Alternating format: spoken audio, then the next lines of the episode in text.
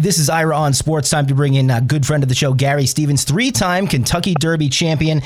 Gary, we'll get right to the point. Me as a gambler, I'm not a big fan of when there's an overwhelming favorite in races like this. Forte is going to command a lot of money. Everyone's looking at him to uh, potentially be a triple crown champion. Do you, as a you know a, a, pro, and also from the gambling aspect, are you a fan or not a fan of when there is just a massive favorite in the field? I don't know if he's going to be a massive fa- favorite. I th- I think he deserves to be favorite, um, but I, I think there's options. Um, practical move, you know, winner of the Santa Anita Derby. He's he's going to get plenty of action for Tim Yakteen. Um, Angel uh, Angel of Empire won the Arkansas Derby. Brad Cox, he's going to get played, and I, I think an interesting horse is this. Uh, I'm probably going to butcher this name, but the Japanese horse, uh, Derma Sotogake. Um, I can't pronounce it either. as close as you're going to get from me. But uh, man, he was powerful in the UAE Derby. I know it was just the UAE Derby, but um, I think he's going to get. I think he's going to get some action too.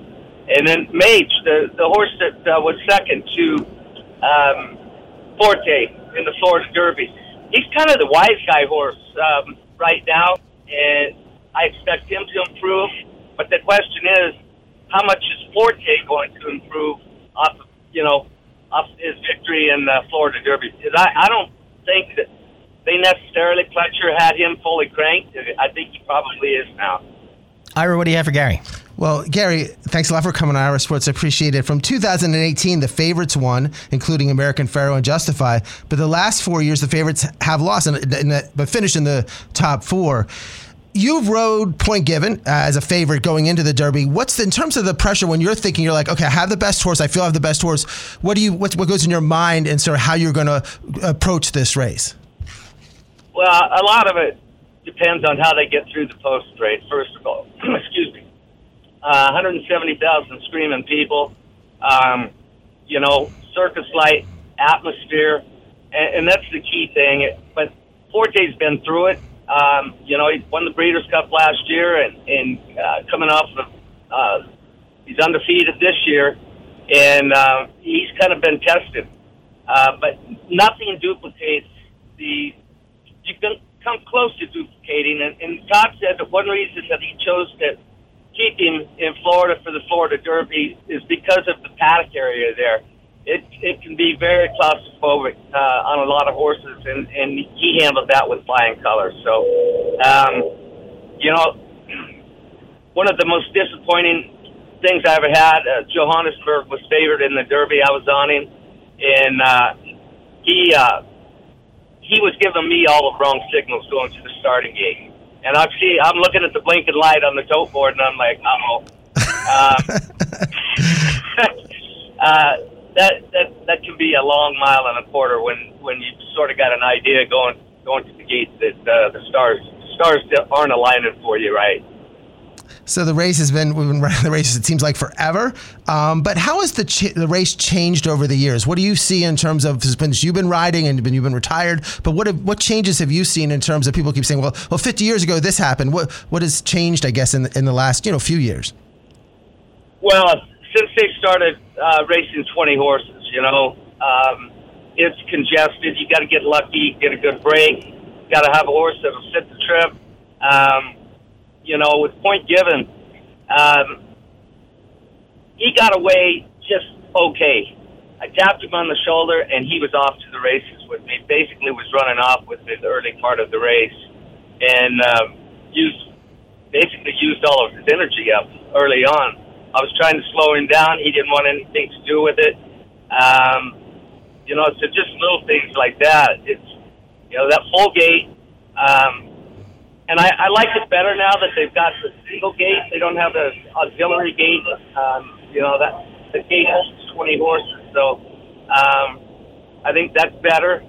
Um, what they had it the last five years, I think, and um, that's an improvement. But listen, the Derby it, it gets bigger and bigger and bigger every year. You think it can't get any bigger.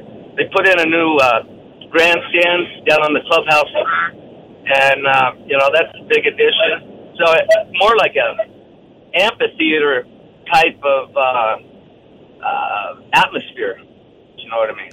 So one thing about racing that's unusual is that unlike you don't see like Jalen Hurts is not out on a field before the Super Bowl playing football, you know, getting used to the field. He might be practicing, but you're actually as a jockey riding in races previous to the Derby. What do you learn? What do you pick up in those races, and, and how many would you like? How many do you try to like ride before you actually ride the Derby? I I've come in and rode eight or nine on the card of the Derby. Um, towards the end of my career, I only wanted I didn't want to ride any more than five. To be honest with you, um, it doesn't hurt to go out there, and and and I was you know a lot more energetic when I was younger, and I wanted I wanted to ride as many as I could, and um, you know it's a you get in there early in the morning, and uh, it's it's kind of hectic. Um, just sign people sending in posters, uh, stacks and stacks of posters all day long. Um, and it, uh, I won't say it gets old, but when it starts to be focus time, um, it, it gets really quiet in there. The, all the jocks are, you know, talking, it's noisy, uh, joking with each other. Um, but the closer it gets, the quieter, quieter it starts getting uh, when you get close to game time. And how much extra work do you put in in terms of, like you're riding? You said sometimes eight or nine races. Um, you do this. think how many races you ride, but for this Derby race, the pre-preparation, the thinking about it. How much extra time do you put in talking to the trainers and the owners to get ready for the race? Look, I, I, I mean, I think all of all of that's probably been handled already. It's going to be small talk out in the paddock for most of these riders. Um, sometimes you get some last minute uh, suggestions or whatever, but you know you know who your competition is. Uh, you know what the running styles are. Uh, basically, every horse in the race, and you've got an idea where you're going to be early on, um, according to what your horse's running style is. But and again, the Derby's the Derby. Uh, going the, the first time around, uh, coming through the stretch, everybody jockeying for position. Going into the first turn, you want to save ground you don't want to get hung wide. Um, but with 20 horses, not everybody's going to get to safe ground. And can you tell, like you just mentioned, you said that about the Johannesburg, you can sort of tell if your horse is ready for the race. And can you also tell some of your competitors look at the other horses and say, wow, they don't look like they're ready for this race? Yeah, I mean, you'll see horses that are getting upset, excuse me, um, start sweating and, and uh, washing out. And you can tell you see the ones that are are you know not reacting in, in a good way. But at the end of the day, you're worried about your own horse and your own trip. And what do you do as a jockey in terms of you talked about the crowd, the hundreds of thousands of fans that are there? That's the largest crowd in in all of, of racing by far. What do you do to calm your horse down? Make sure your horse does not you know affected by these gigantic crowds because sometimes they you mentioned Forte rushed you know has run in big crowds, but some of these other horses have not been in front of those huge crowds. Uh, like the three derbies I won, uh, winning colors, Thunder Gulch and Silver Charm. They they warmed up like superstars, man. I, I mean, I, I I felt so confident in all three of them uh, that day, and even Point Given. You know, he got a little bit hot with me, but that was him. Um, you know, and things didn't turn out for him that day. Period. But um, I think especially um, Thunder Gulch in '95 when when we were walking into the gate, it was like he swelled up three sizes um, and just gave me that feeling. Uh, I didn't have to give him the feeling; he was already there. So. Well, without getting the post position set, is there who are you thinking about? What are you thinking about for this race in terms of which horse do you? Again, you're saying it without the post positions and those things. Who was your? Who is your? I would say favorite, but someone who you really think has a good chance to win this. Well, I, I think that uh, um, oh, the horse I just said it. The horse of uh, Tim that teams that won the uh, Santa Anita Derby. Practical move. Um, practical move. I love his running style. Um, he doesn't need the lead. Um, I guess the biggest thing for him is this. Well, it's all. None of these horses have seen 20 or 19 other competitors um, running against him. But uh, most of these Derby preps have been pretty full fields. Um, and then Forte, you know, he just keeps winning. He's a winner, and he comes, you know, he comes from off the pace, but he comes with that big run every time, and he can afford to give up some ground. Horse like him, you know, just keep him out of trouble would be my, you know, keep him out of trouble the best that you can, and hope, hope for the best trip you can get. And one last question. We're talking to Gary Stevens, Hall of Fame jockey, winner of nine Triple Crown races. One of our callers, after last time we had it, we had you on the show, said they wanted to ask you about Keeneland. They loved the Keeneland track, and I know you've had you did Seabiscuit, you were filming scenes there, you've raced there a million times. What makes Keeneland so popular? I know this is we're not at Churchill Downs, but it's very close. What makes Keeneland this uh, great horse, great race? And I guess their crowds are amazing. Recently, they said that they, you know, that's been selling out constantly.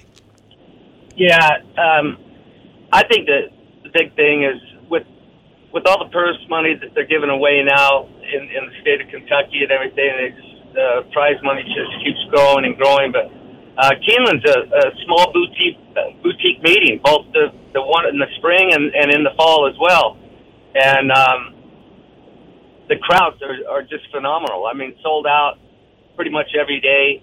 Uh, just great atmosphere. It's a beautiful racetrack with all the rolling fields around and all the farms, um, breeding farms and, and everything. It's just, um, you know, it's like the racehorse capital of the world. well, Gary, I know you're driving from Arkansas to Kentucky. Thanks so much for taking some time off, time out to come on Ira on Sports. I appreciate it. All right, guys. Good luck to you. Hope you better winner. Thank you. Thank you.